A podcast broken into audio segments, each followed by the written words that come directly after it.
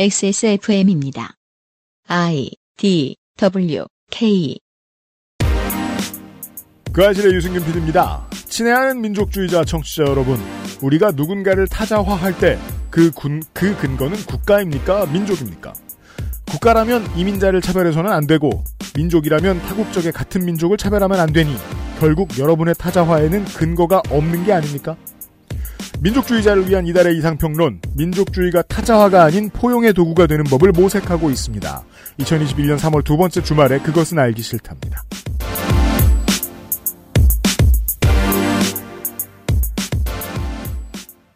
토요일입니다. 토요일입니다. 윤세민 에디터고요. 네, 안녕하십니까. 토요일의 윤세민입니다. 민족주의 이야기를 어제와 오늘 이어가 보도록 하겠습니다. 그렇다고 해요. 저는 코리아타운에 안 가봤으니까. LA의 코리아타운 역 주변에 그 동네 말이에요. 음. 코리아타운을 안 가봤으니까. 동네 분위기가 공기가 어떤지 딱 경험해보진 못했잖아요. 네. 근데 이제 한국에 사시는 분들 중에 다녀오신 분들은 그렇게 얘기해요. 어릴 때 우리 읍내 같다. 저는 그, 그, 일본의 시노쿠보. 그게 뭐예요? 거기도 이제 한국인들이 많이 있는 곳입니다. 네. 네, 저기, 가부키초 바로 뒤에 있는데, 딱 음. 가부키초에서 그 시노쿠보로 가는 조그만 골목길을 지나가면 바로 그게 땡죽이 보여요. 그 공포 영화 포스터 같은 그. 네, 그리고 이제 막 그 한국 대형 프랜차이즈가 잔뜩 있거든요. 네. 근데 또 건물은 또 되게 일, 도쿄도 오래된 도시다 보니까 음. 되게 옛날 건물이다 보니까 음. 나 초등학교 때 도시 같네? 라는 생각이 좀 들어요. 실제로 그 외국을 다녀보면 거의 100% 같은 민족일 거라고 이해할 수 있는 우리와 아, 그런 분들이 해외에 나가 사시는 동네의 특유의 분위기 같은 걸 느낄 수 있단 말이에요. 네. 예. 여기서 어떻게 하고 사는구나, 이렇게 하고 사는구나. 보통은 한글로 많이 확인을 하게 되고요. 네. 어디 한국 가게들이 있는데, 이제 밑에, 어, 땡땡 한인회 카드 환영. 뭐 이렇게 써 있고. 그렇죠. 예. 아, 여기서 불악을 이루어서 열심히 살고 있구나. 같은 민족이겠군. 네. 이렇게 생각할 수 있어요. 재밌는 게 외국의 코리아타운에서 사용되는 간판 폰트는 음. 주로 한국에서 10년, 20년 정도 지난 폰트들을 많이 사용을 해요. 네. 신기하게. 그게 또 더 향수를 좀 불러옵니다. 이게 디아스포라의 특징입니다. 내가 머무르던 시절의 본토의 문화에 머물러 있습니다. 그건 뒤처졌다고 표현하면 안 돼요. 거기에 머무르고자 하는 의지를 관찰해야죠. 네. 왜 계속 그걸 붙잡고 있을까? 왜냐하면 내 고향은 바뀌었고, 그러니까 내 동네는 바뀌었고, 내가 다시 떠나와서 우리나라에 들어오죠? 그러면 우리나라의 트렌드를 다시 흡수할까요? 그렇게 되진 않아요. 그렇죠. 이 점이 디아스포라가 가지고 있는 골치 아픈 지점입니다. 음. 우리는 그걸 그대로 이해해 줄 필요가 있습니다. 네. 그것이 30년 전에 나라를 떠난 LA의 사람들이든 100년 전에 우리와 갈린 연변의 사람들이든 말이죠. 이런 이야기였습니다. 이런 이야기입니다. 잠시 후에 시작하죠. 그것은 알기 싫다는 강력한 체내 흡수율 평산 네이처 야왕데이 야왕나이트 제주 과일의 가장 달콤한 순간 푸르넥 오늘을 행복하게 만드는 수제 간식 언제나 오란다 아름다운 재단 18어른 캠페인에서 도와주고 있습니다. XSFM입니다. 원적에선 복합 건조로 만들어낸 과일 그 이상의 맛. 오감만족 과일 스낵 푸르넥. 맛? 맛을 어떻게 표현할까? 보기엔 흔한 강정인데 맛은 절대 흔하지 않은 것 같아요. 딱딱할 것 같은데 부드럽고 아주 달 것 같은데 너무 달지도 않고 담백해요. 흔히 알던 맛이 아니에요. 뭐랄까 고급스러운 강정? 시작하면 멈출 수 없다. 잘 만든 수제 강정. 언제나 오란다. 뭔가 그곳을 떠난다는 게 되게 믿기지가 않았거든요. 반평생보다 더 많이 자랐는데 갑자기 떠나게 된다니까 믿기지도 않았고 여러분의 독립은 몇 살이었나요? 보육원의 아이들은 만 18세가 되면 시설을 나와 홀로 살아가야 합니다. 어른이 되기는 아직 이른 나이. 곁에 아무도 없다면 그것은 자립이 아니라 고립입니다. 18. 홀로 어른이 되어야 하는 아이들을 위해 함께 해주세요. 아름다운 재단은 18 어른의 건강한 자립을 응원합니다. 아름다운 재단 18 어른 캠페인 본 캠페인은 아름다운 재단이 꾸준히 힘을 주며 열심히 하고 있는 캠페인입니다. 네. 그러니까 하루빨리 어, 국가가 제도를 정비해서 아름다운 재단이 이 사업에서 손 떼는 날이 오길 바랍니다. 그렇습니다. 어, 아름다운 재단에서 이 사업을 그럼 21년째 해오고 있네요. 네. 현재 보호 종료를 앞둔 후배들의 홀로 서기를 위한 강연 활동 등 허진이 프로젝트가 진행 중입니다. 어, 내용을 살펴보니까 이 허진이 씨를 비롯해서 이제 그 시설에서 나와서 독립을 한 자립을 한 사람들이 시설을 돌아다니면서 자립 이후의 일들 에 대해서 강연을 하고 있더라고요. 그럼. 네. 필요한 프로젝트인데 이거를 국가에서 안 하고 재단에서 한다고라는 생각이 들더라고요. 국가도 하는데 좀 모자란 부분을 어, 채워주고 있습니다. 아. 예, 아름다운 재단이. 아름다운 재단의 지원 내용은 첫 번째 학업 지원. 1인 연간 400만 원의 학비 및 자기개발 기회를 제공합니다. 그 다음에 그 교육시설에서 공부를 할 때, 어, 이 돈 지원을 받아도 여전히 일을 하지 않으면은 학교에 다니지 못해요. 그렇죠. 네. 네. 최소한 정도의 지원입니다. 왜냐면 1, 1인 연간 400만 원이면 한 학기 등록금도 안 될 가능성이 높잖아요. 그럼요. 네, 네. 그럼 이제 그 나머지는 뭐 장학금을 타던가 생활비는 따로 벌던가 맞아요. 해야 되는 거죠. 음.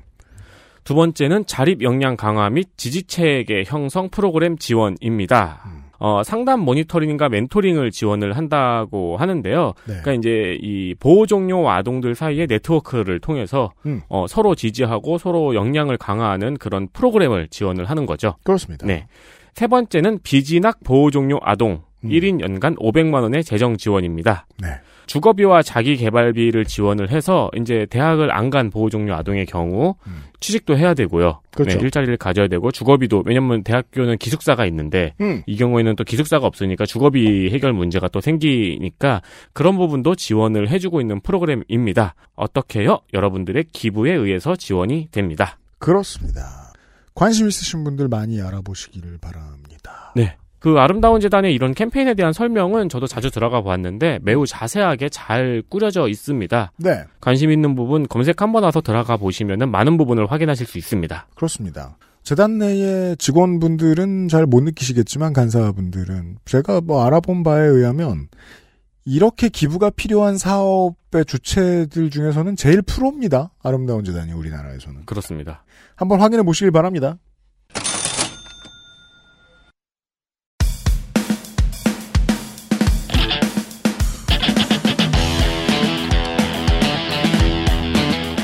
여러 가지 문제로의 다양한 접근. 이상 평론.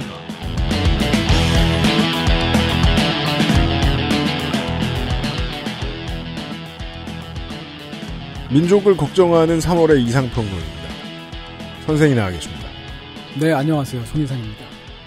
제가 조금 더 공부를 해봤더니 네. 음, 연길은 공항뿐만 아니라 국제공항뿐만 아니라 네. 버스 정류장, 철도역, 죄다 음. 두개 언어로 써 있습니다. 네, 그렇습니다. 연길 연길 연길 연길 연길역 연길역 이렇게 써 있습니다. 그 스트리트 푸드 파이터의 연, 연길 편이라고 해야 될까요? 연변 편인데. 음. 네. 네. 거기에 보면은 걸어다니면서 메뉴판에 전부 다 한글로 써 있고. 네. 네. 주문도 그냥 한국 식당에서 주문하는 것처럼 주문을 하고 메뉴가 좀 다를 뿐이지. 네. 같은 메뉴도 있고요. 음. 네. 에, 심지어는 이렇게, 이렇게까지 한데요. 이거 들으시면 놀라실 텐데, 음. 대학 입시 시험을 치잖아요. 네. 연변에서는 그 대학 입시 시험지가 한글로 나와요. 대학 가기 힘들겠네요. 그러면은 한국어가 중국의 언어 중에 하나네요. 아, 중국의 언어 중에 하나라기보다 자치주에서만 쓰는 언어죠. 자치주가 병용을 허락하는 언어까지 합하면 중국의 언어는 무지막지하게 많습니다. 음, 그 중에 네. 하나군요. 네. 그 자치주에서는 한글, 한국어가 더 많이 쓰인다는 얘기죠. 어, 실제로 뭐 중앙에서도 어 멀리 어느 도시 어느 성 가면은 어 똑같은 중국어 우리가 보기엔 똑같은 중국어처럼 생기지만 안 네. 통하는 말 아, 정말 그죠, 많지 그죠. 않습니까? 네. 아, 그래갖고 중국 방송 보면 밑에서 다, 웬만하면 자막 나오잖아요. 음, 못 네. 알아들으니까. 그러니까 오- 오히려 뭐 반대로 이제 뭐 문자는 다르지만 대만은 이제 중국 표준어와 동일한 언어를 쓴단 말이에요. 문자만 다르고. 네. 그래서 오히려 남쪽 지역에 살고 있는 사람들보다 더 말이 잘 통한다고 여기는 북쪽 지역 사람들도 있을 겁니다. 음. 그만큼 언어가 많고 그 중에는 조선어도 있습니다. 네. 네. 북간도에 살고 있었던 말 사람들이 이야기를 했었죠. 네. 그 북한도에 살고 있었던 사람들은 스스로를 어느 나라 사람이라고 생각하면서 살았을까 음. 하는 얘기입니다. 네. 에, 이게 왜 중요하냐면 그냥 스스로가 어떤 정체성을 갖고 있었느냐라고 하- 하는 것보다도 역사적으로 보면 음. 거기에 살고 있었던 탈조선 사람들의 처우 네. 그리고 그 사람들을 어느 나라가 관리할 것이냐 음. 그렇죠. 등등등의 문제가 있었던 거죠. 네. 어, 물론 당연히 조선 조정은 음. 거기에 살고 있었던 사람들을 다 조선 백성이라고 생각을 했죠. 네. 1880년대 초반부터 계속 청나라에 사신을 보냅니다. 음. 우리나라 사람들 다 거기가 있으니까 빨리 돌려줘. 내놔라. 음. 해서 1883년에는 어윤중이라는 사람을 대표로 파견해서 북간도에 살고 있었던 사람들을 데려오라고 시킵니다. 음. 근데 돌아오겠습니까? 그럼요. 거기에 있는 황무지를 애써 개간해갖고 만들어 놓은 농토가 있는데, 음. 어, 또 돌아가면 노비가 되든지 뭐 곤장을 맡든지 아무튼 벌을 받을 거 아니에요? 음. 그러니까 안 돌아가죠. 고종은 백두산 정계비를 다시 해석한다든지 하면서 외교 분쟁을 일으켜가면서까지 이 사람들을 다시 조선으로 귀속시키려는 시도를 계속합니다. 음. 다 실패를 하죠. 네. 매겨 살렸어야죠. 국가가. 음, 네. 네. 그렇게 못했으니까. 음. 그러다가 1909년에 간도 협약이라는 게 맺어집니다. 연변에 어, 북간도에 살고 있었던 사람들 모두 청나라 사람으로 간주하게 되는 거죠. 간도 협약의 내용. 네. 아 근데 이 간도 협약이라는 게 말이죠. 1909년이에요? 네. 음. 바로 1년 지나면 조선이 망해서 사라집니다. 그렇죠. 거기서 2년이 더 지나가면 청나라가 사라져요. 그렇죠. 계약의 양 주체가 더 없어졌네요. 예. 네. 아, 사실 그 간도 협약을 맺을 때는 그 저기 조선이 망하기 전이었지만 그때 외교권을 일본 통감부가 갖고 있었기 때문에 음. 일본이 대실해서 맺었죠. 음. 그래서 우리는 그 간도 협약을 불법이라고 생각하긴 합니다. 그 협약 자체도 불법이고 주체들도 없어졌고. 네. 음.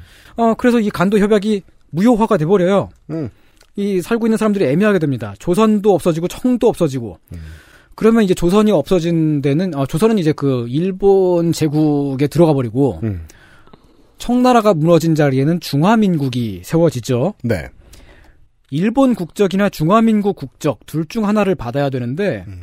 이때 등장한 단체가 간민회라는 단체입니다. 독립운동 단체. 네, 처음에는 간민교육회라고 해서 음. 간도에 살고 있는 사람들을 그 이제 같이 이제 배우고 학습하고 하는 걸로 시작해서 음. 간민회라고 하는 민족 단체로 출범을 하게 됩니다. 그러니까 3.1운동 당시에 간도에서도 만세운동이 이어질 수 있었던 이유가 간민회 같은 고 시민단체가 활동했기 때문입니다. 네. 어, 이 간민회를 이끌어섰던 사람들, 여기에서 활동했었던 사람들 누구누구 있었느냐? 이동춘, 김립, 김하석, 나철 같은 사람들이 있었습니다. 음. 다들 어디서 들어본 이름 같죠? 정확한 표현입니다. 네. 이동춘은 연변에서 연, 아, 그, 이제, 북한으로 넘어간 지 얼마 안 됐을 때부터 이미 지주가 된 사람입니다. 왜냐면은. 이 사람은 중국말을 되게 잘해가지고, 음. 원세계의 통역관을 했었어요. 아, 그럼 사업을 좀 할 수 있죠. 네, 그래서, 어, 거기다가 땅을 막 읽었고, 이렇게 이제 땅도 넓고 집도 크게 짓고 했으니까, 조선이 망했을 때 조선에서 막 난민들이 막 넘어오잖아요. 그래서 그 난민들을 수백 명을 자기 집으로 받아들여서 먹고 살게 해줘요. 그렇습니다. 그렇게 받아들인 사람들 중에 안중근이 있었고요. 음. 안창호가 있었습니다. 음. 그리고 나중에 대한민국 임시정부의 총리가 되는 이동휘 같은 사람들까지 해서 네. 수백 명이 음. 한 집에 살아요. 음. 그리고 어 김립은 말이죠. 김립은 나중에 고려 공산당 활동을 한 사람입니다. 음. 고려 공산당은 대한민국 임시정부에 참여한 주요 정당이었습니다. 네. 당수가 방금 전에 말씀드렸던 아 이동휘가 음. 그 당수였고요. 음. 어 김하석은 나중에 이르크츠크로 넘어가서 고려 혁명군을 만든 사람입니다. 이르쿠츠크는 시베리아 최남단, 몽골 바로 이마 위에 있는 네. 동네입니다. 고려 혁명군을 만들어서 항일 무장 투쟁을 한 사람이죠. 음. 나철은 조금 늦게 연변으로 넘어간 사람이에요. 음. 조선에 있을 때 을사오적을 죽이려고 그랬습니다. 네. 어, 하다가 실패를 하고 그럼요. 깜빵에 살았고요. 음. 풀려난 다음에 종교를 만들어요. 아하. 이 이름을 어디서 들어봤나 했더니 네, 그 단군을 섬기는 대종교라는 단체, 아, 그 대종교라는 종교를 창시한 인물입니다. 네. 그러하지요. 네, 이런 빵빵한 사람들, 지금은 막 그, 어, 김립을 제외하면은 다 독립운동 그 훈장 같은 것도, 나, 대한민국 정부가, 어, 저 발행을 하고 그랬는데, 그렇군요. 이런 빵빵한 사람들이 들어가 있었던 간민회, 음. 이 간민회가 했었던 운동이 있습니다. 입적 운동이라고 하는데 그렇죠. 중화민국 국적을 갖자는 운동입니다. 독립운동 단체인데 왜 그걸 하냐? 여기서 중화민국이란 지금의 대만이 아니고요. 청나라가 무너지고 나온 그 나라 얘긴데. 그렇죠. 지금의 중국도 아닙니다. 네. 지금은 없어진 나라예요. 네. 이 중화민국 국적을 왜 갖느냐? 일본 놈이 되기 싫어서 인 음, 거죠. 네. 중국 사람이 되자는 운동이 아니고요. 일본 사람이 되지 말자는 운동입니다. 음. 왜냐면 원래 우리가 떠나온 우리 조국, 우리 모국을 망하게 한 나라니까. 음. 일본은. 음. 이런 이 그 입적 운동이 있었던 게 1913년입니다. 네. 3.1 운동은 1919년에 일어났어요. 음. 그리고 대한민국 임시정부를 비롯해서 항일 독립운동들은 모두 대부분 3.1 운동의 영향으로 생겼습니다. 그러하지요. 그러니까 이 1913년에 일어난 이- 입적 운동이 사실상 가장 최초의 반일 운동 중에 하나였다라고 할 수가 있습니다. 예. 이렇게 해서 중화민국 국- 국적을 가졌는데 좀 애매한 게 음. 중국의 동북 지방은 말이죠. 음. 정리가 안 됐어요. 예, 군벌들이 장악을 하고 있었습니다. 그래서 중화민국 정부의 행정력이 닿지를 않아요. 봉천군벌이 장악을 하고 있을 때 예, 봉천군벌 그장장 장 장님, 음. 네. 장 장장님, 장, 장, 장쩌린 장쩌린이 네. 있었, 있었을 때 음. 등등등. 그래서 역시나 세금도 안 내고요. 거의 안 내요. 음. 내일, 가, 내일 가끔 뜰 뜯길 때도 있지만. 국적을 가져도 음. 네. 여전히 자치 공동체를 이루면서 살았습니다. 그저 중화- 일본에 네. 저항하고자 하는 이유였음이 또다시 드러나는 사례일 수도 있겠네요. 네. 중화민국의 국적을 가졌더라도 그 나라의 법이 이 지역에 적용이 잘 안 돼요. 그걸 누가 음. 와가지고 어떻게 할 수가 없습니다. 음, 네. 하지만 이 무렵부터는 별로 평화롭지가 않았습니다. 군벌들, 그 당시에 마적이라고 불- 불렸는데요. 음. 마적들이 맨날 마을에 쳐들어와서 삥 뜯어가고, 음. 일본군도 러일 전쟁에서 이겼으니까, 슬슬 들어옵니다. 네, 이 지역 근방까지 영향력을 행사해요.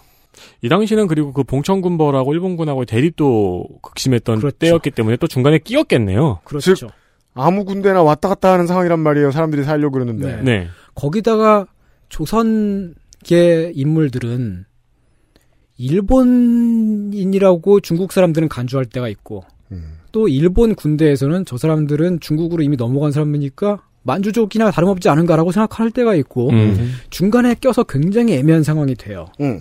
이 틈바구니에서 살아남으려고 자연적으로 군사 조직을 갖추게 됩니다. 음. 군사 학교도 만들고요.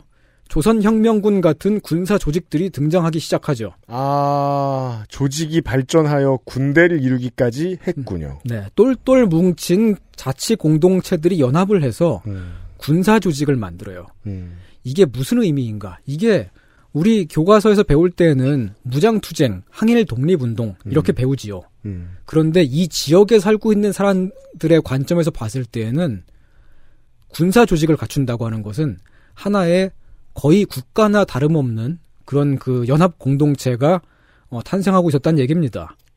쿠로드 자치지역 군대입니다. 그런 세- 그런 셈이죠. 음. 네. 네. 그러다가 시간이 조금 더 지나서 상황이 다시 바- 변하죠.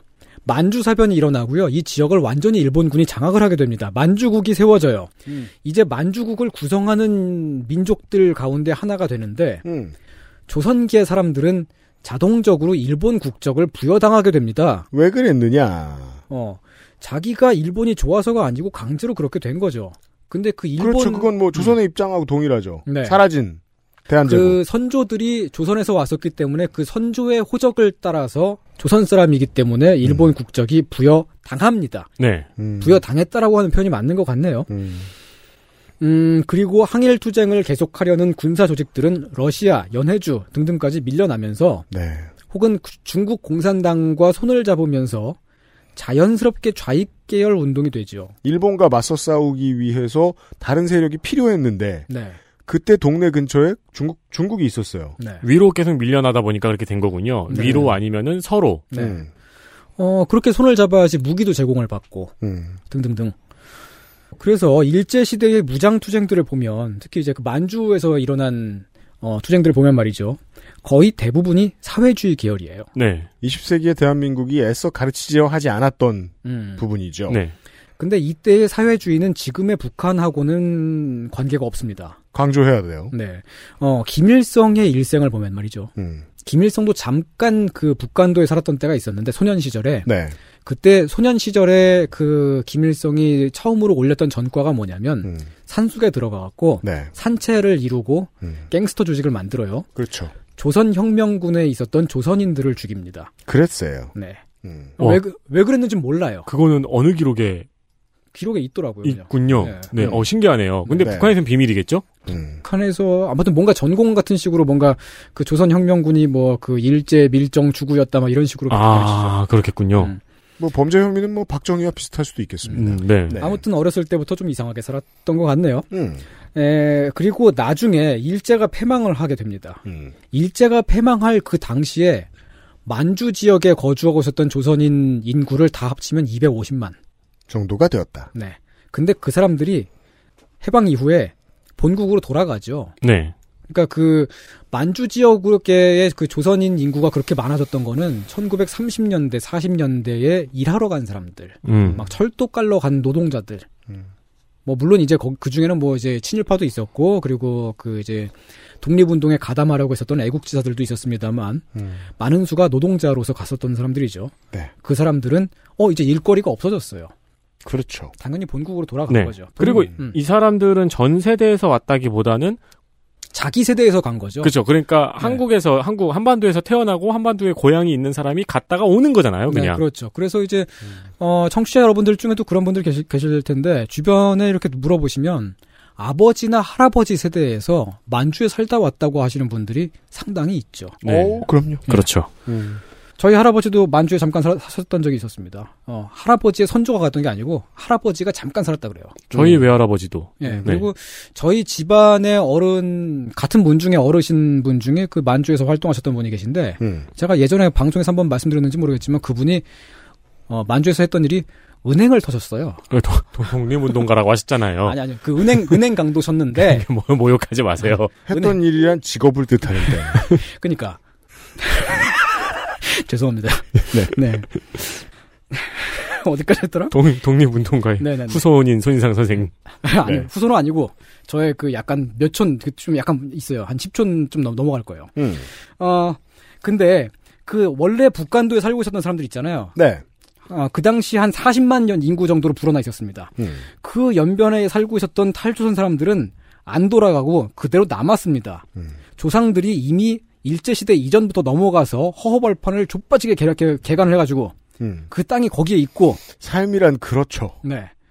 거기서 이미 대대로 살아왔기 때문에 그렇죠. 그렇죠. 음. 돌아간다고 하면 거기에 자기 거가 아무것도 없는 거예요. 그냥 그 발붙일 데가 없는 나라처럼 된 거예요. 그렇죠. 아니, 뭐, 어디서 살 거며, 무슨 네. 일을 할 거며. 예를 들어 뭐 한국에 뭔가 그 이제 이민자를 보여주는 다큐멘터리나 뭐 혹은 이제 예능에서 많이 나오는 한국 바깥에서 살던 민족 구분도 전혀 뭐 큰 관련이 없는 이런 분들이 한국에 와서 그냥 자기 세대에서 정착하기로 마음 먹고 음, 한국에서 쭉 사는 분들 덜어 볼수 있어요. 있습니다. 어 이유가 이해가 되죠. 그러니까 이건 좀그 비유죠. 내가 읽어놓은 땅이 있는 곳이다. 음. 예. 네. 자기가 이뤄놓은 것. 음. 그리고 거기서 태어났고 거기서 평생을 자란 사람들이잖아요. 네, 자기 가족 친척들이 다 거기 있습니다. 네. 네. 그래서 거기에 남았는데요. 음. 어, 북한 정권이 들어서면서 음.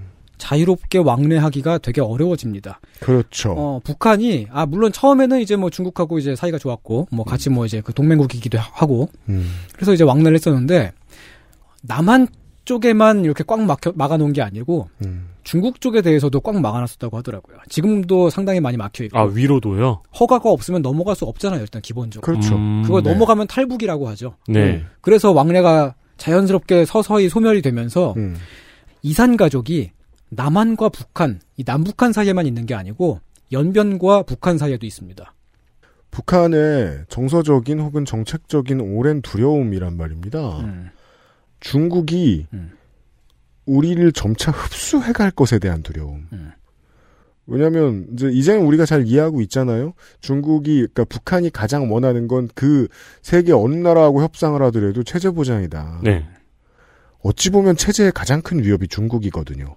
북한의 입장에서는. 그리고 음. 가장 가깝고 세계를 보기 다른 세계를 보기에 가장 쉽게 접근할 수 있는 곳이기도 하죠. 강 음. 건너편에 중국이 보이잖아요. 네. 근데 북한 쪽에서 중국 쪽을 바라보면 강 건너편에 음. 이미 빌딩들이 막 들어 들어서 있는 거예요. 음. 그렇죠. 상당히 어 느낌이 다르겠죠. 연길은 가까운데 음. 큰 화려한 도시예요. 지금은 그렇게 됐습니다. 번쩍번쩍 빛납니다. 네. 거기에 남아 있었던 북한도 사람들, 지금은 연변 사람들이 되어 있죠. 음. 중국과 북한과 러시아가 맞닿는 아무튼 되게 멀찍한 데에서 자기들끼리 계속 살았습니다. 그 이유를 지금까지 들으신 거예요. 네, 지금까지 계속 살았습니다. 음. 자치적으로 살았습니다. 그리고 중국에서 최초의 자치주를 탄생시킵니다. 이거가 많이 알려지지 않았더라고요. 네. 네. 중국의 민족구역 자치 정책에서 가장 큰 단위는 자치구이며 최초로 지정된 것은 1947년의 내몽골 자치구로 이는 소련의 국가정책에 따라 지정되었고 중화인민공화국 설립 이후인 50년대에 완성됩니다.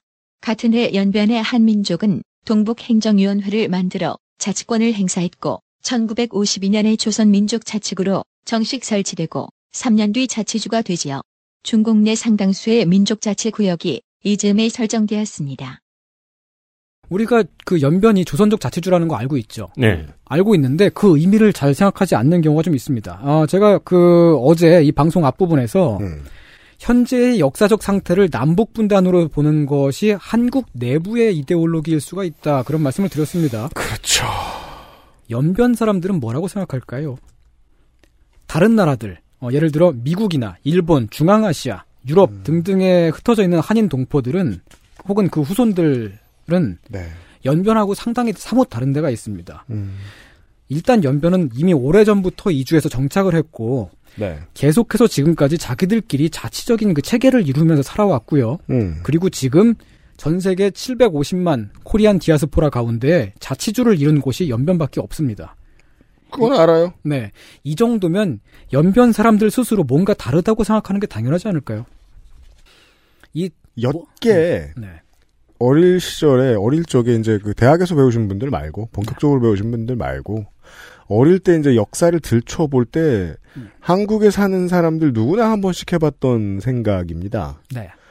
어, 역사에서 꽤 자주 이 민족이 살았던 혹은 시료 지배했던 땅이에요. 네. 예. 그리고 거기 꽤 많이들 가 있고 어찌 생각해 보면 이게 그 쿠르드 문제를 해결하는 것이 어려운 이유가 이 많은 숫자의 민족이 되게 여러 나라에 갈려 살고 있기 때문이잖아요. 실제로는 아라비아 완도 한가운데에 큰 나라를 만들 수 있죠. 그렇죠. 근데 이란이 걸려 있고 이라크가 걸려 있고 시리아가 걸려 있고 아르메니아가 걸려 있고 그루지아가 걸려 있고 네. 터키가 제일 많이 걸려 있습니다. 그럼 그 모든 나라에 걸쳐져 사는 민족이라고요. 네. 꼭 남일은 아니, 100% 남일은 아니에요 이게. 네. 네. 제가 여기서 지금의 역사적인 상태를 어 우리 민족, 우리 민족이라고 말하면 좀 더 그렇네요. 네, 한국 민족 아니야, 한국 민족도 약간 이상- 이상하고 한민족의 역사적 상태를 남북한 두 나라에 더해서 연변까지 세 집단으로 쪼개져 있는 상태라고 말하면 네. 청취자 여러분들은 좀 많이 생소하실 수가 있습니다. 음. 음, 또- 더 말하자면 그 연변뿐만 아니고 다른 나라에 살고 있는 동포들까지 하면은 더 큰 집단이죠, 사실은. 그러니까 제일 이해가 쉬운 건 어릴 때 역사 배울 때는 고구려와 발해의 시료 지배 지역. 음. 에, 지금까지 나왔던 그 이제 연변 조선족에 관한 연구 논문들 중에서 이런 식의 문제 제기가 없었던 건 아닙니다. 스탠퍼드 대학의 김재은 씨, 예일 대학의 강진욱 씨 등등의 논문들이 있었습니다. 그래요. 김지, 김재은 씨의 논문은 제중 동포들의 지위를 한국의 시티즌십이 아니라, 그러니까 그 시민권이 아니라 음. 멤버십이라는 의미로 음. 좀더 큰 민족 공동체 개념을 상상을 했- 했고요. 네. 강진욱 씨 논문을 보면 이렇게 써 있어요. 그 연변 사람들은 상상된 공동체로서 조선족 공동체를 재영토화하고 있다. 이렇게 썼는데 어렵게 들리시죠? 네. 이게 문과생 사투리입니다. 그렇죠. 문과 방언이죠. 네. 졸업을 하면 치료가 됩니다. 하지만 졸업하지 않으면 네. 어, 이 어휘 사용이 매우 핍진해집니다. 아 그리고 졸업을 하면 뭐 합니까? 대학원 끌려가는. 거. 그러니까 치료 안 돼요. 대학원 끌려가면 아, 박사까지 하게 되죠. 그렇습니다. 이런 방언은 고치지 못합니다. 아, 사실 이렇게 그 어떤 사투리, 어떤 특정 집단의 언어가 발달하는 거는 내가 이 집단 안에 구성원이다라고 하는 걸 보여주는 언어거든요. 판교처럼. 그렇죠. 네. 아니 그리고 이제 그 쓰기 싫을 때 최대한 어려운 말을 쓰면은 네. 잘쓴 것 같거든요. 아, 그럼 네, 어렵게 쓰긴 했지만 이 의미는 명확하죠. 어, 상상된 공동체. 어, 이게 말하자면 국가는 아니지만 준국가 같은 어떤 큰 집단이라는 거예요. 네. 되게 많은 사람인데 서로가 서로를 우리라고 부를 수 있는 사람들. 음. XSFM입니다.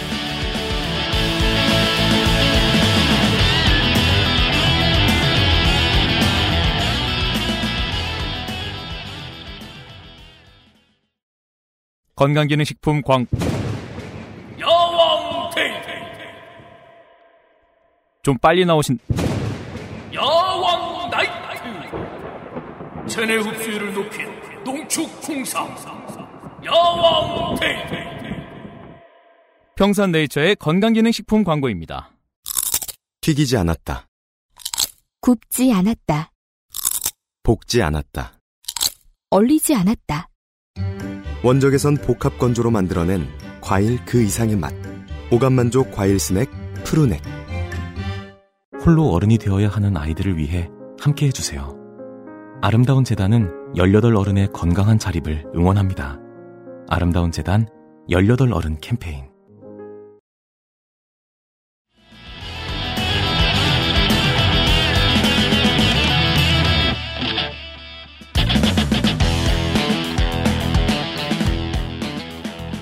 되게 많은 사람인데 서로가 서로를 우리라고 부를 수 있는 사람들. 음, 이런 식의 연구 방법이 한국 국내에서 나온 논문에선 별로 거의 좀 찾기가 좀 드뭅니다. 그 한국의 국내에서 나온 연구 논문들을 보면은 주로 한국에 들어와 있는 조선족들의 삶, 이주노동 경험 이런 것들을 주로 연구를 해요.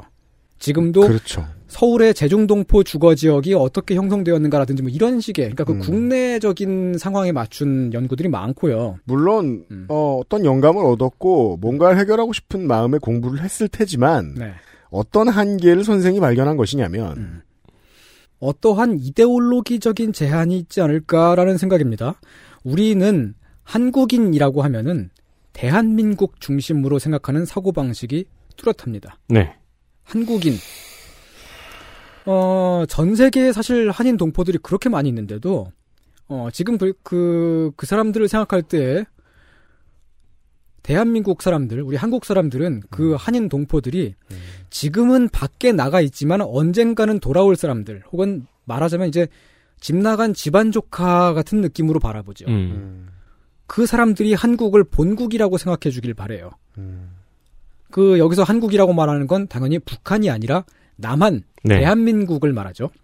대한민국을 본국이라고 생각해 주길 바랍니다. 근데 음. 이게 맞는 생각일까라고 하면 이거 사실 어쩌면 남한만을 기준으로 하는 자기중심적인 생각일 수도 있지 않을까라는 생각입니다. 그래서 재미있는 뒤틀림이 나옵니다. 네. 민족을 따지고 싶어 하지만 네. 국가 경계를 두고 바깥을 배척합니다. 네. 그 차이가 되게 뚜렷하게 보이는 데가 어디냐면은 한국 학자들이 쓴 책이랑 음. 연변 출신 학자들이 쓴 책을 비교해 보면 말이죠. 음. 상당히 차이가 나는 부분이 있어요. 네. 한국 사람은 그 일제 시대 이야기를 주구장 주구장창합니다. 제중동포 형, 형성의 역사 이런 거 보면은 1930년대 되게 강조를 해요. 음. 제중동포들을 일제 강점기의 망명객 같은 식으로 보는 시선이 되게 많이 반영이 되죠. 민족의 비극 때문에 떠밀려간 피해자. 네, 그리고 그 제중동포들을 다른 곳에 살고 있는 미국 동포, 일본 동포들처럼 한국으로 곧 돌아올 어, 우리의 집안 조카 같은 그런 음. 느낌으로 바라보죠. 그들을 돌아올 수 있는 정책적 지원이 마련되어야 한다. 음, 음, 맞, 맞습니다. 정확합니다. 네. 반면에 이런 것도 콕 찌르면 나오죠. 반면에 연변 학자들이 쓴 어, 책들을 보면은 어, 예를 들면 한국에 지금 남한에도 나와 있는 책이 있습니다. 주성화 선생이 쓴 어, 조선 조선인 이주사 음. 같은 책을 보면 1860년대 얘기를 추구장창해요. 음. 1860년대 네. 지 어저 어제 말씀하신 네. 그때가 실질적으로 연변의 그 조선족 공동체가 형성된 음. 핵심적인 요인이고 지금까지도 우리 그 거기에 살고 있는 제중동포들의 핵심이 그때 있었다라고 하는 그런 그 인식이 많이 반영된 결과고요. 네. 네. 일제시대 얘기가 그렇게 자세, 자세하지 않아요. 그렇게 집중적이지 않습니다. 뭐냐면은 음. 일제시대에 갔던 사람들은 잠깐 왔었던 사람들이고 음. 해방 이후에 돌아갔다고 생각하는 거죠. 그렇죠.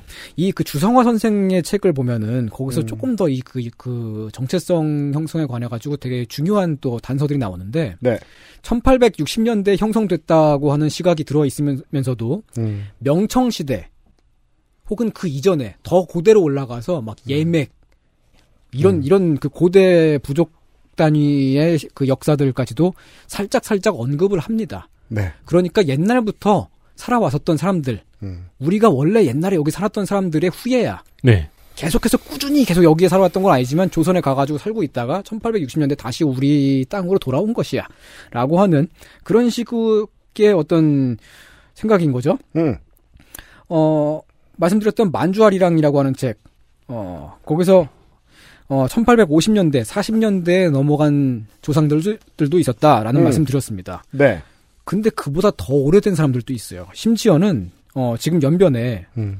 조선족인데 음. 그쪽으로 건너가서 산 지가 벌써 수백 년이 돼가지고 그렇죠. 아예 본관을 거기로 정해놓은 시가 있다고 하더라고요. 성씨가 있다고 하더라고요. 그 뭐 불가능하지 않죠. 강만 건너면 되는데 사람이 이강 건너는 넘어가서 살면 안 돼. 이렇게 수천 년 동안 지켜졌 수천 년 수백 년 동안 지켜졌을 리가 없잖아요. 네. 한국에도 20세기, 21세기에 한국에 와서 자기 동네, 자기 시에, 자기 시족의 선조가 된 사람들 많습니다. 그렇죠. 네. 네. 네. 제가 허건날 얘기하는 우리 저 신혜손 선생님. 그렇게 해서 연변에 살고 있는 사람들. 음. 시조가 중국에서 온 한국인하고 다른 점은 뭐냐면 음. 시조가 중국에서 왔다고 해도 중국어를 1도 못하거든요. 음. 배우지 않는 이상은. 네. 1도 못하고 심지어 제, 제 세대보다 조금 더 아래로 내려가면 한자도 잘 못 읽습니다. 음. 연변에 살고 있는 사람들은 지금도 그냥 한국어 조선어라고 하죠. 조선말을 하죠. 네. 그런 차이가 있습니다.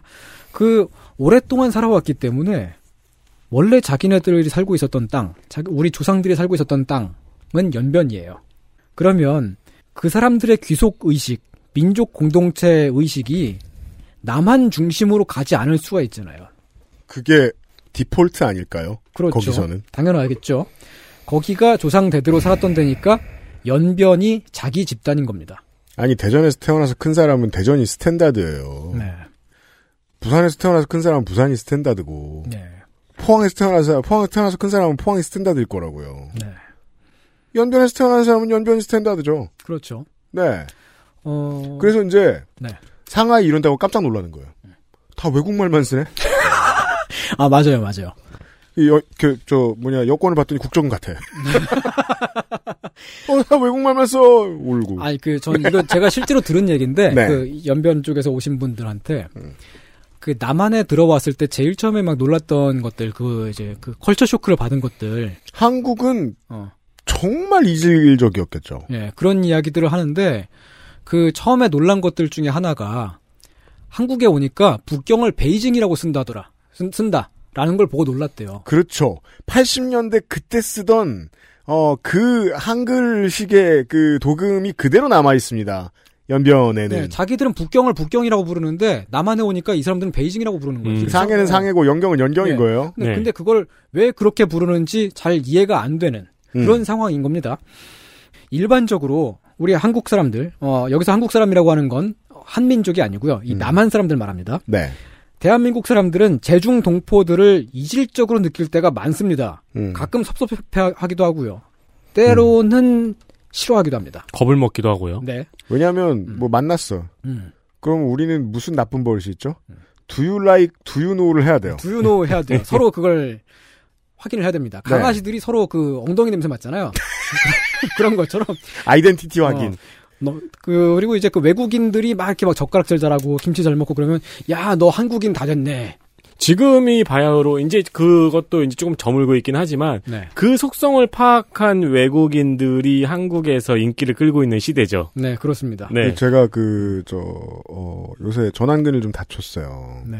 이, 아무래도 저, 마우스를 좀 들 잡으려고 요즘 하고 있는데, 네. 그래서 가끔씩 어 이게 경련이 일어나니까 젓가락을 떨어뜨려요. 스스로에게 말하는 거죠. 점점 한국인이 덜 돼가고 있구나. 한국인이 덜 돼가네.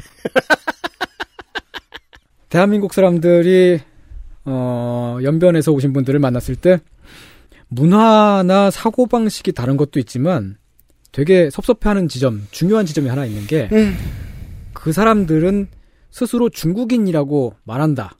라고 하는 데서 되게 섭섭하게 생각하죠. 이질적이라고 느끼죠. 네. 왜냐면 우리는 대한민국 중심으로 생각하니까 코리안 디아스포라, 외국 동, 그 해외 동포들은 다 한국인이라는 정체성을 갖고 있기를 원하는데 그걸 안, 안 받아주는 거예요. 여기서 알 수 있죠. 음. 우리가 흔히 민족주의자라고 어, 우리 시간에 부르던 사람들은 사실은 국민국가주의자예요. 예, 한국주의자예요.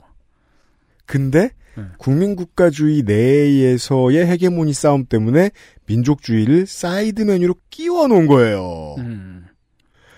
우리 국내에 있는 타인종을 무시해야 되니까. 음.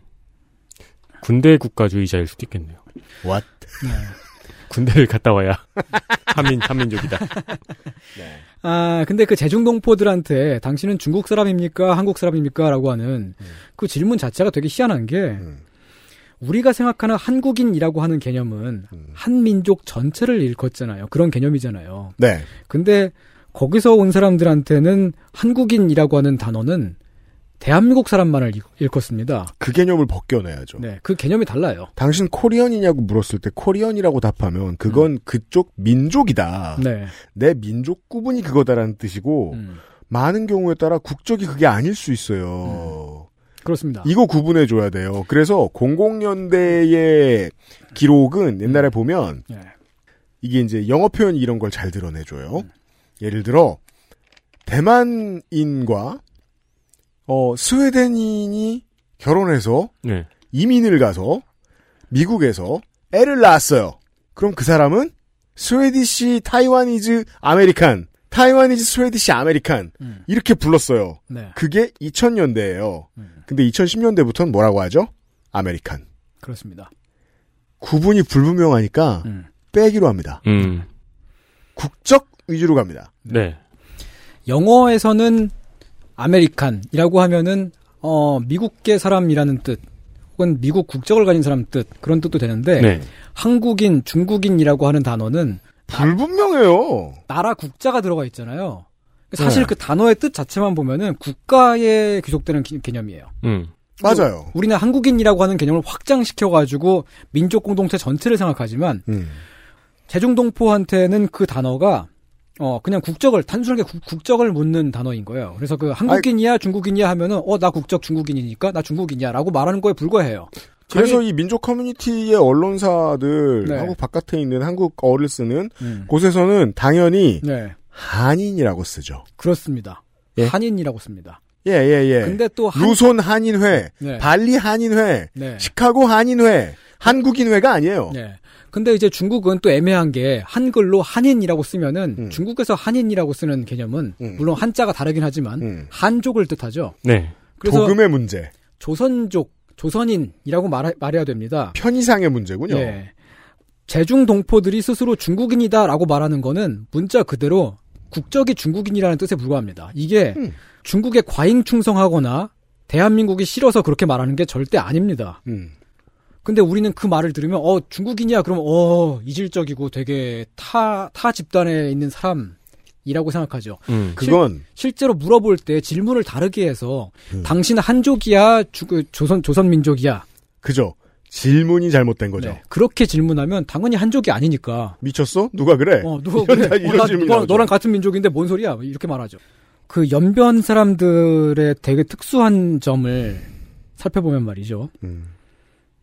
한국인한테 한국인한테도 강한 동포 의식을 갖고 있다는 게 드러나는 점이 뭐냐면 음.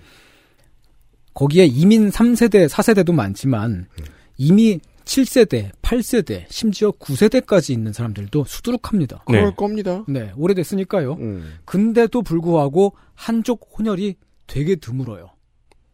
독특하게. 이게 무슨 의미냐면은 이런 커뮤니티가 있죠. 한족이랑 안 섞이면서 산 거예요. 네.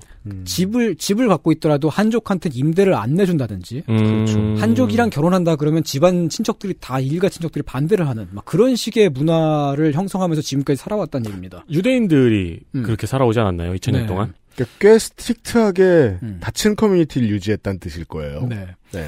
어 물론 지금은 조금 이제 젊은 세대로 내려오면서 약간 약간씩 변하고 있다고 합니다만은 그렇죠. 세대 바뀌면 음. 변해요. 여전히 나이가 있으신 세- 세대에서는 어 한족이랑 엮이는 걸 좀 되게 안 좋아하고 음. 굉장히 다르다고들 생각하죠 스스로를. 아우, 네. 그거는 이제 저 일본의 조선인들 커뮤니티 얘기를 들어도 네.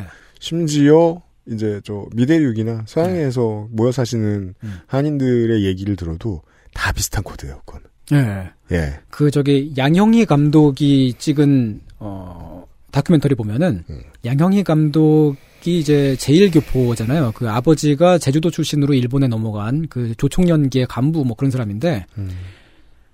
딸 자기 딸인 양형희 감독한테 음. 일본 사람하고는 절대 결혼을 반대하는 거예요. 끝까지. 음. 근데 처음에는 남한 사람하고의 결혼도 살짝 되게 부정적으로 보다가 음. 제일교포가 아니면 남한 사람하고는 결혼해도 괜찮다.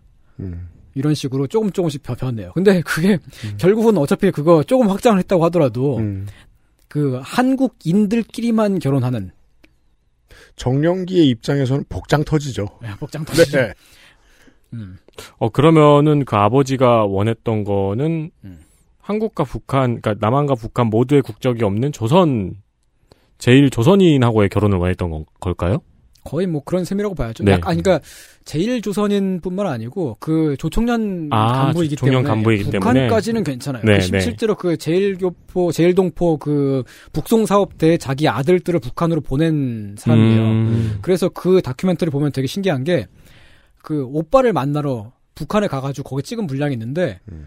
오빠들이 북한에 살고 있으면서 음. 어떻다 저떻다라는 그런 말을 못 해요. 그냥 되게 슬픈 표정으로 바라만 봐. 무슨 말을 함부로 하면 안 되니까요. 안 되니까. 네. 굉장히 가난하고 고통스럽게 살고 있다는 건 이그이 일본에 있는 가족 그 남겨진 가족들도 알고 있어요. 네. 음. 근데도 되게 그런 그 표정만으로 그걸 음. 아무튼 그 작품이 디어 평양이죠. 맞습니다. 한국인들이 되게 희한하게도 한국의 혈통에 되게 많이 집착하는 경향들이 있는 것 같아요. 음. 다른 나라에 나- 그 나가서 살면서 몇 세대를 거슬러 살면서도 계속 그런 경향을 유지를 하죠. 네. 음. 그런 경향이 역시나 제중동포들한테도 많이 발견이 되고요. 음. 특히 연변 같은 경우는 어, 여러분들이 이제 제중동포 분들을 만나셨을 때 좀 이게 그 약간 다르다라고 느끼는 점들이 있을 텐데 음. 흑룡강성 출신이나 요녕성 출신의 제중동포하고 음. 연변 사람하고 되게 다른 게 있어요. 어떤 점이죠? 그냥 말투만 다르거나 뭐 사고 방식이나 그런 게 아니고 진짜 본질적으로 다른 게 음. 자기 자기 자신의 어떤 아이덴티티의 중심이 연변이라고 하는 게 되게 강하게 드러납니다. 음. 연변은 중국에서도 가장 높은 수준의 자치 권한을 가지고 있고요. 음. 어, 그 중국 내에서 준 국가다라고 주장을 할 수는 없죠. 음. 근데 그렇게 그런 비슷한 느낌의 그 강한 어떤 거대한 공동체쯤으로 인식을 하고 있는 것 같아요. 그 네. 사람들이. 배타성이 심한. 네. 네. 미묘한 위치에 있죠. 음. 연변이 스스로를 남북한 다음가는 하나의 공동체라고 생각을 한다면 음. 거기 살고 있는 사람들은 윤동주가 어디 사람이라고 생각할까요? 이번 주의 질문입니다. 네. 윤동주는 연변에서 태어나서 자랐습니다. 이미 이민 4세대였고요. 윤동주의 가족들도 다 연변에 살았습니다.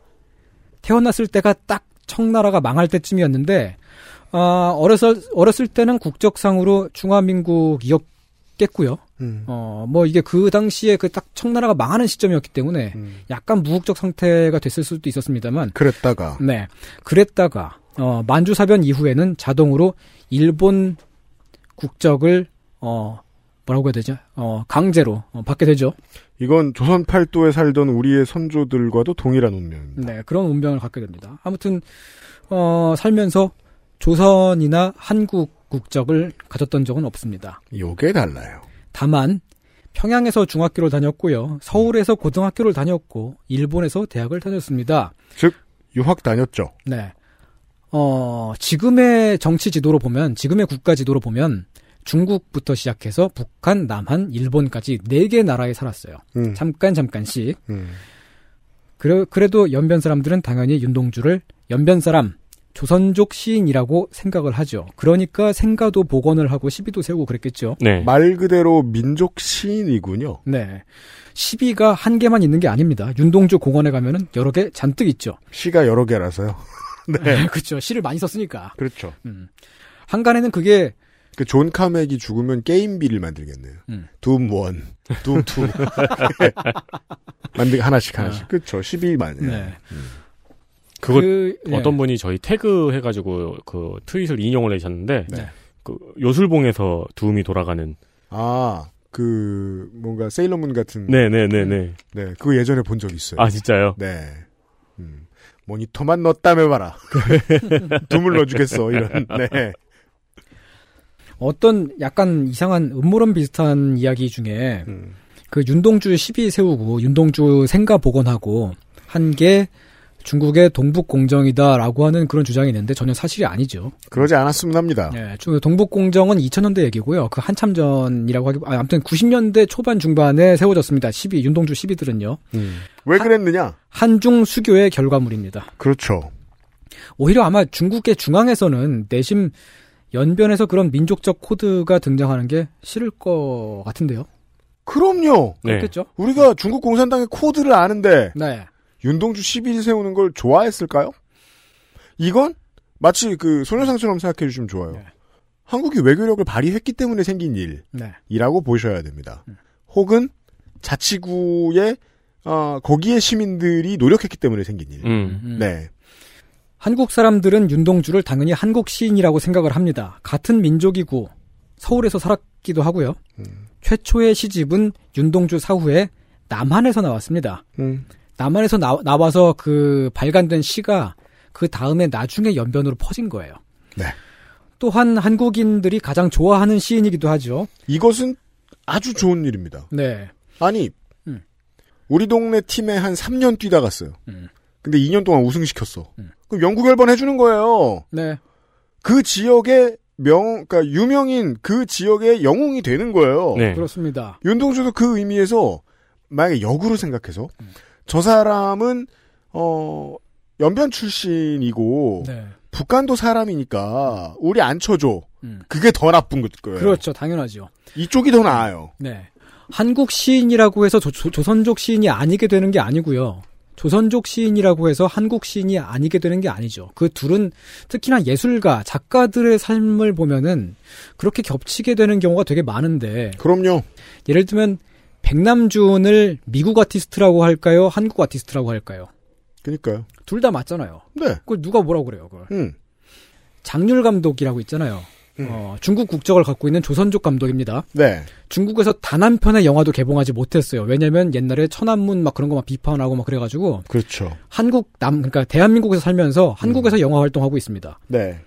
장률 감독은 조선족 감독일까요? 한국 감독일까요? 음. 둘 다 맞는 말이잖아요. 당연히 그걸 누가 뭐라 그러겠어요. 장률 감독은 제일 좋은 한국 감독들 중에 하나라고 저는 생각하고 있습니다. 맞습니다. 마찬가지로 윤동주 시인도 양쪽에 있는 양쪽에 되게 중요한 시인인 거죠. 음. 어, 한국과 연변 사이에 공통 코드로 작용하는 네. 공통의 시인입니다. 음. 그래서 중국하고 외교를 할 때에도 특히 최근에 그런 경향이 많이 보이는데 음. 윤동주를 교묘하게 꺼내듭니다. 그렇죠. 예를 들면 지금 청와대에 겨- 살고 계신 영부인 김정숙 여사께서도 중국 대사한테 윤동주 시집을 줍니다. 음. 줬었어요. 음. 영부인급의 행동은 하나하나가 다 고도의 외교적, 전, 정치적 행위라고 봐야겠죠. 음. 전술적인 행위. 네.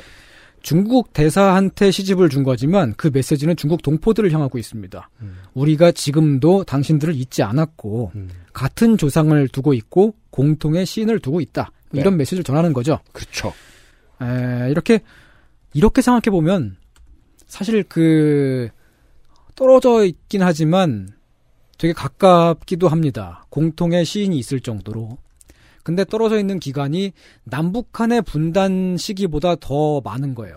더블이에요. 네. 더블로 떨어져 있었고. 네. 음. 그렇단 얘기입니다. 이렇게 Korean 디아스포라와 어, 중국 동포들의 역사를 대충 훑었습니다. 네. 아, 요즘에 제가 음. 아, 약간 우려가 되는 게 있는데 중국에 대한 감정이 워낙 안 좋을 때라서 그렇기도 하고 음. 거기에 같이 엮어가지고 어, 이따금은 좀 차별적인 뉘앙스의 말들을 제가 보게 되는데 인터넷 네. 댓글 같은 데서요. 그렇죠. 네. 그건 인종 차별도 아니고 뭐라 그래야 돼요. 어, 좀 되게 애매한 어, 사건이 있습니다. 음. 지난 지난달이죠. 지난달에 고속도로에서 차가 넘어져 가지고 거기에 타고 있었던 제중동포 7명이 사망을 했습니다. 네. 범죄자 아니고요. 열심히 살고 계시던 어, 여- 한국에 와서 열심히 일하던 사람들이었습니다. 그 뉴스 댓글을 보는데 가끔 안 좋은 댓글이 조금 보여가지고 되게 속이 속이 상했어요. 마음이 되게 아팠어요. 근데 중국 댓글을 보니까 그 같은 뉴스가 중국에서 나왔거든요. 네. 더 심하더라고요. 굉장히 심하더라고. 음. 그 사람들은 되게 너무 심하더라고요. 막, 막 미국 스파이 아니냐 그러고. 1%의 못난 사람들이 네. 어디 가나 있죠. 네. 어, 제중동포들은 한국과 중국 사이에 끼어 있는 사람들입니다. 그리고 지금 한국과 중국 사이에 감정이 좀 많이 나쁩니다. 이게 그 미국이나 다른 나라에 살고 있는 동포들하고 좀 다른 점이죠. 네. 중국에 살고 있는 우리 동포들이 우리 교포들이 한국을 미워하기를 원치 않죠. 그럼요. 당연하잖아요. 우리를 좋아하기를 원하고 우리가 약간 더 이해하고 포용하면 그 사람들도 한국을 더 좋아하지 않을까 하는 사족을 달아봅니다. 그렇습니다. 네, 그 제중 동포들이 우리를 같은 동포로 여기는 건 확실하죠. 음. 확실한데 네. 다만 민족 공동체로의 귀속 의식이 대한민국 중심이 아니라 연변이라는 차이가 있다. 어, 네. 그게 당연하다. 그럼요. 어, 라는 얘기입니다. 네. 저는 이제 만약에 부모님이 서울로 오지 않으셨다면 네. 정선 아니면 영덕에서 태어나서 음. 거기가 세상의 중심인 걸로 이제 청년이 되었을 거예요. 영덕 아니면 정선. 해돋이 보는 데군요.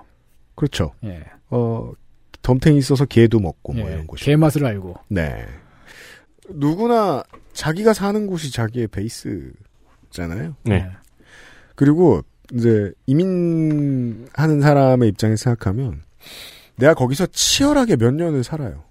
그럼 그 몇 년 잠깐이어도 거기가 나의 지역인 거란 말이에요. 네. 근데 예를 들어 제일동포들이나 이제 제중동포들 가운데서도 관광 목적으로 오시는 분들도 있어 사실은. 네. 음. 잠깐 한 달 살 이 하러. 예, 예, 예. 그런 분들의 입장에서는 가끔 오가는 거 좋죠. 네. 말 통하잖아요. 제꿈 중에 하나. 예를 들면 블라디보스톡이나 뭐 LA나 그 뭐 뉴저지의 한인타운이나 이런 데서 공개 방송을 요파시 공개 방송을 음. 해보는 거예요. 코리아타운은 팟캐스트 시대죠. 음. 솔직히 싫을 건 뭐예요? 음, 그러게요. 그러니까 저는 그것까지 싫다고 말하면 저는 그러면 민족주의자가 될래요. 차라리. 네. 그럼 전 민족주의자예요. 네. 그 기준에서 보면. 민족주의라고 해도 좁은 민족주의, 갇혀 있는 민족주의가 아니라 음. 한국인 한민족은 되게 많이 퍼져 있잖아요. 네. 한민족만 생각을 해도 되게 전 세계 규모가 됩니다.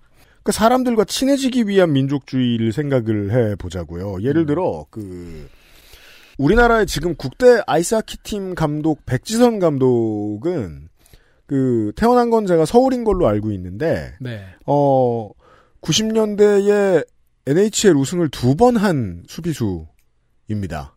음. 피츠버그 스틸러스에 드래프트돼서 피츠버그 스틸러스에서 계속 뛰었어. 아, 아, 죄송합니다. 피츠버그 펭귄스에서 드래프트돼서 계속 뛰었단 말이에요. 제가 거기 한인회라면 사람들과 그냥 나와 민족이 다른 그 동네 사람들과 친해지는데 우리 민족주의를 갖다 쓰겠어요. NHL 명예의 전당에 있는 이 펭귄스의 이 선수가 내, 내가 이 나라 출신이다. 라고 얘기하면 친해질 수도 있잖아요. 민족주의를 좋은데 쓸 수 있습니다. 있습니다. 중국에서 가장 함- 학력이 높은 데가 연변이에요. 음. 이게 되게 한국인들이 어떤 약간 디, DNA인가 봐. 어렸을 때부터 무조건 공부를 막 시켜가지고 대학 무조건 보내야 되고. 그건 참 식으로. 못됐죠. 예, 그리고 공부를 다 잘해요. 웬만하면. 공부를 다 하고 안경 끼고 거북목에 비리비리하고 그런 사람들입니다. 그러니까 이게 미국인들이 봤을 때는 네. 어, 동양인 이주민의 2세들은 다 공부 잘하는 줄 알죠? 거기도 줄이 있죠. 그, 어, 밴쿠버 대도시권에 리치먼드라는 어, 도시가 있습니다. 네. 이곳은 홍콩만한 100주년 때에 이제 세기말적 사상이 홍콩에 퍼지면서 대량으로 캐나다로 이주한 사람들이 살고 있습니다. 그래서 어, 만다린 을 쓰는 시민의 비중이 50%에 이르는 둘 중에 한 명은 중국인, 거의 홍콩에서 온 그런 도시입니다. 처음에 이주하자고 이야기를 할 때에도 그 밴쿠버 끄트머리에 태 있는 뭔가 섬이에요. 그래서 용이 여의주를 물고 있는 것 같이 생겼다고 해서 거기로 갑니다. 오. 와글바글 합니다. 영어보다 공식적으로는 중국어가 더 많이 쓰이는 곳입니다. 아이고 리치몬드를 검색하니까 제과점이 나옵니다. 그렇죠. 네. 근데 이게 이렇게 생각해야 됩니다. 조선처럼 국민들을 먹여 살리는데 실패해서 사람들이 이주민 디아스포라가 되는 경우가 있습니다. 중국처럼 사람들을 억압해서 사람들이 밖으로 나가게 되는 디아스포라가 있습니다. 현대의 중국처럼. 그럼 이 리치먼드의 시민들은 혹은 앞으로 영국으로 이주하게 될 홍콩 시민들은 내 고향에 돌아가고 싶어도 못 돌아가요. 저기에도 삶이 있는데요. 보통은 국가가 잘못한 거고요. 사람이 잘못한 게 아닙니다. 아니, 근데 그 예. 가뭄, 기근 막 이럴 이럴 때 음. 아, 물론 국가가 잘못이 있었죠. 근데 그 좀 자연재해를 피해서 나간 것도 있으니까. 나 기획재정부를 쥐어짰어야죠. 그땐 기획재정부가 고종. 없었잖아요. 뭐 한 거야? 고종은 역시 무능해. 이 방송이 기획재정부도 없었다고? 저희가 다소 일찍 녹음을 하는데 이 방송이 나갈 시점에는 이미 우리나라에도 미나리가 개봉을 했을까요? 그러게요. 네. 아마 그럴 거예요. 네. 이렇게 얘기하자고요. 한국 영화는 아니에요. 그렇죠. 근데 코리안 영화예요. 네. 한국인 영화예요. 뭐가 문제예요? 다 미국- 맞는 말인데. 미국에서는 이 영화를 가장 미국적인 영화, 미국 자체라고 또 표현을 하더라고요. 왜냐면 미국은 이민자의 나라니까요. 그렇죠. 캐나다 드라마 중에 있잖아요. 그 김씨네 편의점. 그렇죠. Kim's Convenience Store. 네. 한국계 사람들 다 나오지만 되게 캐나다적이죠. 네. 그렇죠. 사람을 뭘 미워해요. 예. 이런 이야기였습니다. 선생 수고하셨어요. 네, 고맙습니다. 여러분도 어, 감사합니다. 그렇죠. 네. XSFM입니다.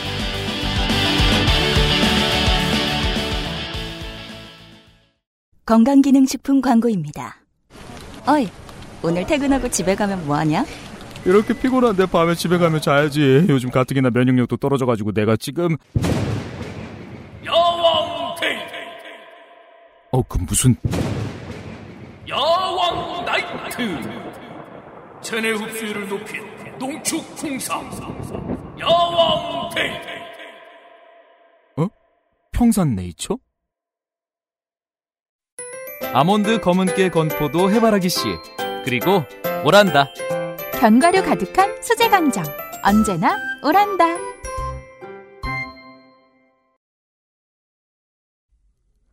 민족만 얘기하자니 국가도 얘기해야 될 것 같고. 네.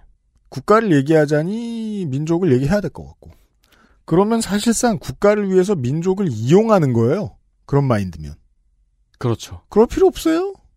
민족은 100% 국가에 귀속되지 않습니다. 근데 우리나라가 유독 저도 지금 이 시간 전까지는 다른 나라는 몰라도 한국은 그렇지라고 생각을 했던 것 같아요. 무의식 중에. 뭐가요? 그러니까 단일 민족 국가라는 얘기를 요즘에는 그 얘기를 하나요 학교에서?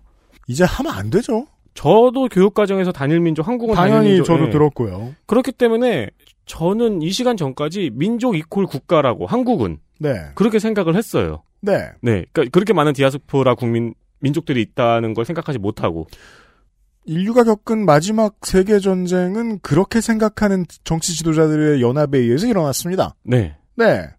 딱히 도움이 되지 않는 것 같습니다. 그렇다고 민족이 어디 가진 않잖아요? 민족을 어떻게 생각하면 좋을지에 대해 고민해보는 시간이었으면 합니다. 뉴스 아카이브가 있어요.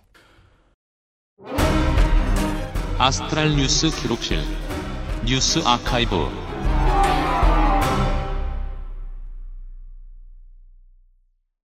네, 또 일본 얘기입니다. 이야기가 좀 길어서 오늘은 두 개가 아니고 하나를 준비했습니다. 그렇답니다. 이거는 뭐 민족주의에 관한 이야기일 수도 있는데 음. 민족주의보다는 국뽕에 관한 이야기입니다. 그렇군요. 국뽕 한번 빱시다. 네. 네. 저희 국뽕 말고요. 네. 어, 우리 국뽕 말고요.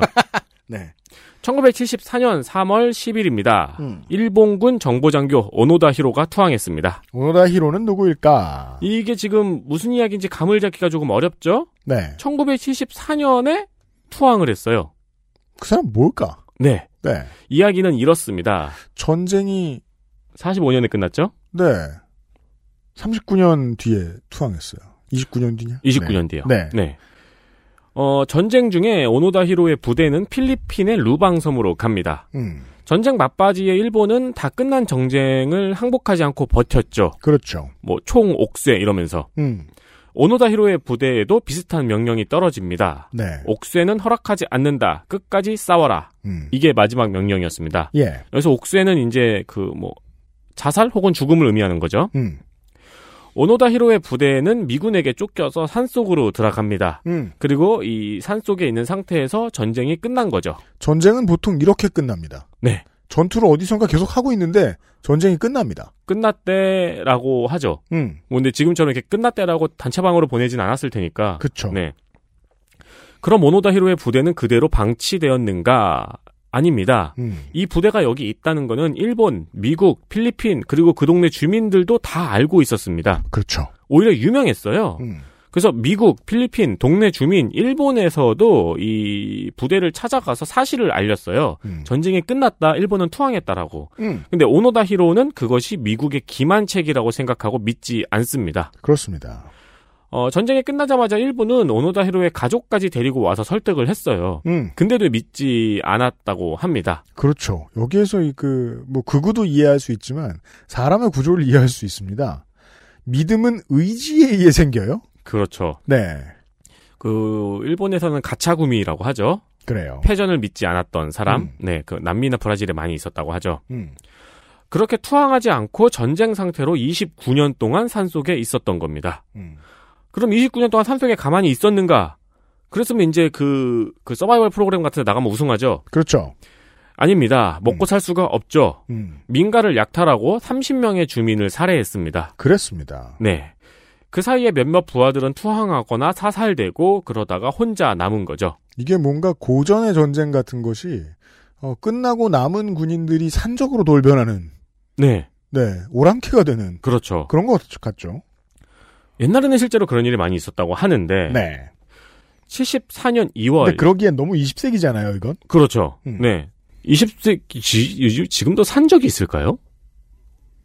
어느 나라엔 있을지도 모르죠. 아, 뭐 산에서 강도짓 하면 산 적이죠. 네. 그러니까 민족을 받지 못할 어떤 사정이 있었다면. 네. 네. 74년 2월 여행 중이던 한 대학생이 이 오노다의 이야기를 듣고 흥미를 느낍니다.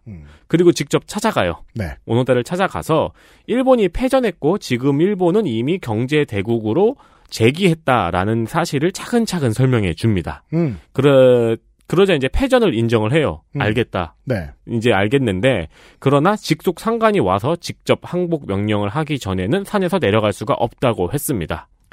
결국 이 대학생이 참 대단한 정치가였던 셈이죠. 그렇습니다. 네. 온 세계가 30년 동안 무릎을 꿇리지 못한 사람을 말로 설득했으니까요. 네. 결국 일본 정부는 예전에 직속 상관이었던 사람을 찾았는데 못 찾아요. 음. 왜냐면 전범이었거든요. 그렇죠. 그래서 감옥에다 죽었어요. 음. 그래가지고 이제 다른 직속 상관을 찾았는데 음. 서점 주인이었던 그, 그 직속 상관을 데리고 와서 이때 한 60세가 넘었대요. 음. 투항 명령을 전달을 합니다. 네. 그제서야 오노다 히로는 직속 상관에게 29년 동안 모은 보고 사항을 보고하고 필리핀 정부에 투항하고 음. 필리핀 정부는 오노다를 사면해 줍니다. 왜 사면했느냐? 그때는 이미 평화 시대가 시작된 지 물론 뭐그그 철의 장막이었지만 평화 시대가 시작된 지 29년 뒤였으니까 네. 예 전쟁 처벌하기가 애매합니다. 아니 근데 그 다음에 평시에도 30명을 죽였잖아요. 네. 근데 그 죄를 사면을 해준 거예요. 문제는 외교죠. 네. 왜냐면은 당시에 필리핀은 일본과 사이가 나빠져서 좋을 게 없거든요. 음. 그러니까 지금 베트남의 정부가 우리 우리나라의 전쟁 범죄를 언급하지 않는 것과 비슷합니다. 그죠. 먼저 우리가 언급했으면 언급할까. 네. 어, 전후 아시아에는 비슷한 양산의 폐잔병들이 꽤 있었습니다. 음. 다만 이렇게 시간이 긴 경우가 드물 뿐이죠. 네. 이 오노다가 귀국하기 2년 전에도 요코이 쇼이치라는 폐잔병이 괌에서 발견이 됐습니다. 괌이 참 좁은데 그러게요. 어떻게 잘 짱 박혀 있었나 봐요. 28년 동안이요. 네. 28년 동안 정글 속에서 생존하다가 현지인에게 발견이 됐습니다. 네, 뭐 갑자기 뭐 개가 길을 잃었거나 뭐 이래가지고 셀리 뛰어갔는데 그 저기 먹을 걸 찾으러 강가로 내려왔다가 어부한테 발견이 됐대요. 그렇군요. 네. 어, 요코이 쇼이치의 발견도 뉴스였는데요. 오노다 히로의 귀국은 어, 그것과는 달리 일본의 열광적인 반응을 불러옵니다. 왜냐하면 당시 청년들에게 극우란 중요한 트렌드였기 때문입니다. 일본에서. 네. 어, 그니까, 요코이 쇼이츠는 로빈슨 크루소 같은 몰골로 발견이 됐어요. 음. 딱 우리가 상상하는 그런 모습으로, 그 김씨 표류기 같은 모습으로. 네. 근데 오노다 히로는 낡았지만 완벽한 군복에 짧은 머리에 29년 동안 관리한 총검, 탄환, 수류탄, 그리고 날이 번쩍번쩍한 일본도가 완벽한 상태로 관리되고 있었거든요. 극우들은 환장합니다. 네. 타임슬립 된 것 같은 거예요, 군인이. 투항 당시의 사진이 많이 남아 있는데, 깡마른 아저씨의 눈빛이 번쩍번쩍합니다. 음. 이 눈빛으로 이제 거수경례를 하는 모습에 일본 극우들이 환장을 한 거죠. 네. 혼이 나간 거죠. 음. 전범이며 30명을 죽인 범죄자지만 귀국하자마자 일본 우익의 영웅이 됩니다. 음. 이 귀국하자마자의 첫 마디도 요코이 쇼이치 같은 경우에는 살아 돌아와 죄송합니다 였어요. 음. 근데 오노다 히로는 덴노 하이카 덴노 헤이카 반자이였습니다. 네. 그때 하던 말이죠. 네. 음. 한편 다른 사례도 있습니다. 징용 갔던 한국인 조병기 씨입니다. 네. 1942년 팔라우의 한 섬으로 갔다가 미군의 공격을 피해서 한국인 3명이 숲으로 숨어 들어갑니다. 그 중에 조병기 씨만 살아남아서 숲에서 12년을 산 겁니다. 네. 그러다가 이제 또 원주민에게 발견이 되어서 음. 55년 부산으로 돌아옵니다. 네. 또 다른 사례도 있습니다. 음. 이번엔 74년, 20년을 넘게 버틴 거죠. 네. 30년을 넘게 버틴 거죠. 음. 나카무라 데루오. 창시 개명 전의 이름은 리강후이였습니다. 음. 대만 출신이죠. 네. 역시 디아스포라죠. 음. 이 처음에는 일본으로 가겠다고 했대요. 음. 근데 일본과 대만이 이제 다른 나라다. 네. 라는 설명을 듣고는 대만으로 갔다고 합니다. 그렇답니다. 처음에 앞에서 길게 설명한 이 오노다 히로의 사례 정도를 빼면 왜냐면 이 사람은 모병제에다가 군인을 별로 안 모았어도 굳이 군인이 돼서 거기 갔을 사람이니까. 네. 그 경우가 아닌 이상은 글쎄요 시다. 디아스포라가 100% 자연스러운 선택인 사람이 얼마나 있을까? 음. 라는 생각을 좀 해봐 주셨으면 좋겠습니다. 네. 네. 아, 근데 이거는 정말 저도 진짜 시겁해요. 그, 그래서 전쟁을 일으키는 게 참 나쁘다고 생각이 되는 게 전쟁을 한번 일으켜 놓으면 그걸 잘했다고 믿는 사람들이 영원히 생깁니다. 음. 예. 일본도 독일도 실제로 가장 아픈 건 전쟁에 져서 거기서 핥히어진 상처들은 재건이 가능해요. 그건 경제의 문제이기 때문에. 하지만 그때 힘을 희구했던 기억을 계속해서 안고 있는 젊은이들이 생겨난다는 게 더 큰 상처입니다. 네. 네. 이 오노다 히로 같은 경우에도 오노다이로의 이야기를 옛날에 읽어보면 저는 그게 가장 그 묘했습니다. 기분이. 그 일본어 위키에는 영웅처럼 적혀 있어요. 그렇군요. 네. 그죠. 그 제가 저거 얘기하면서 저 뭐냐 저 마크램저 얘기하면서 얘기를 못했는데 시간상 사관은 정말 매력적인 일이에요. 그래서 역사 공부하는 사람들 보면 딱 두 부류로 갈리는데 하나는 사관의 권력에 너무 심취한 사람. 후자는 그냥 다른 공부하는 사람들이랑 똑같은 공부 노동자. 푸석푸석하고 힘들어하고. 네. 이 후자는 전자를 이해 못해요. 권력에 심취해 있는 거예요. 예. 저 새끼 왜 저래? 그러니까 대체 무슨 권력이 있다는 거야? 어. 공부할 게 이렇게 많은데 이 새끼야. 그러니까요. 확실한 예. 게 아무것도 없는데. 그래서 그 권력에 심취한 사람들은 어디서 볼 수 있냐? 언론사에서 만날 수 있고 각종 위키 사이트에서 만날 수 있죠. 네. 각종 위키 사이트가 글을 많이 쓴다고 지식인처럼 변호사 상 변호사 개업한 변호사가 잘 되고 도움이 되고 의사가 도움이 되고 그런 게 아닌데 의사한테 도움이 되고 영업에 근데 왜 각종 위키 사이트에 글을 이렇게 많이 쓸까요? 사관의 탐욕입니다. 본능적인. 사람들이 보는 역사서에 내가 정의한 역사가 쓰여진다는 건 세상 즐거운 걸로 느껴지는 거예요. 그렇죠. 예. 네. 그래서 저는 위키 사이트가 더 많아졌으면 좋겠어요. 그래요? 종류가 여러 가지 위키 사이트들이. 아, 그랬으면 좋겠어요. 네. 근데 이제 뭐 미래에서 이 방송을 들으시는 청취자 여러분, 2021년만 해도 여전히 사관의 탐욕을 가장 많이 드러내는 건 극우입니다. 음. 극우적인 시각이 가장 열심히 읽혀요. 희한하게 그래요. 역사와 정통성에 천착하죠. 미래는 어떻게 변할지 모르겠지만 적어도 지금까지는 그렇습니다. 뉴스 아카이브였어요. 였습니다.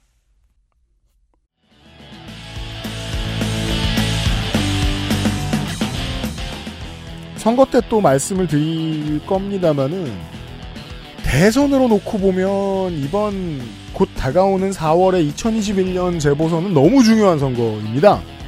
그런데 대선으로 가는 징검다리라는 의미를 제외하고 나면 이번 2021년 재보선은 제가 선거 방송을 시작하고 근 몇 년 사이에 가장 중요성이 떨어지는 선거입니다. 실제로 그 자리에 어울릴 만한 사람을 뽑는 선거가 아닙니다. 임기도 너무 짧고요. 그래서 좀 양가적인 감정이 들어요. 그별할 일이 없어요 저희가 이번 선거 때. 그 선거 방송이 한 시간밖에 안 돼요. 네. 일단 그리고 선거가 이뤄지는 지역구도 적고요. 네. 네, 절대 수치도 적고요. 그렇습니다. 다음 주에는 이제 선거 직전에 마지막 미나 문구를 하겠는데 선거 얘기를 할지는 잘 모르겠고 저희가 그리고 어, 주말 시간에는 뭔가 준비를 하고 있습니다. 네. 확인하시게 될 겁니다. 너무 당연한 얘기를 했나? 준비를 안 할 리도 확인을 못 하실 리도 없는데. 다음에는 그렇게 한번 해보세요. 어, 주말 시간에는 준비를 안 했습니다. 아, 그 다음에 깜짝 놀라키는 거예요. 그냥 노, 노래를 틀게요. 그니까 저희 노래를 못 트니까. 네. 네. 어, 화끈한 소재를 하나 준비해서 던져놨습니다. 누군가가 준비를 하고 있습니다. 네. 네. 다음 주 이 시간에 다시 만나뵙도록 하죠. 윤세민 에디터 고유승균 PD였습니다. 404회 그것은 알기 싫다는 마무리 짓습니다. 들어주신 모든 청취자 여러분 감사합니다. 감사합니다. 와이어 꼭 찝으시고요. 아, 코 위에 네. 있는 그거요. 다음 주에 만나요. 다음 주에 뵙겠습니다. XSFM입니다. I D W K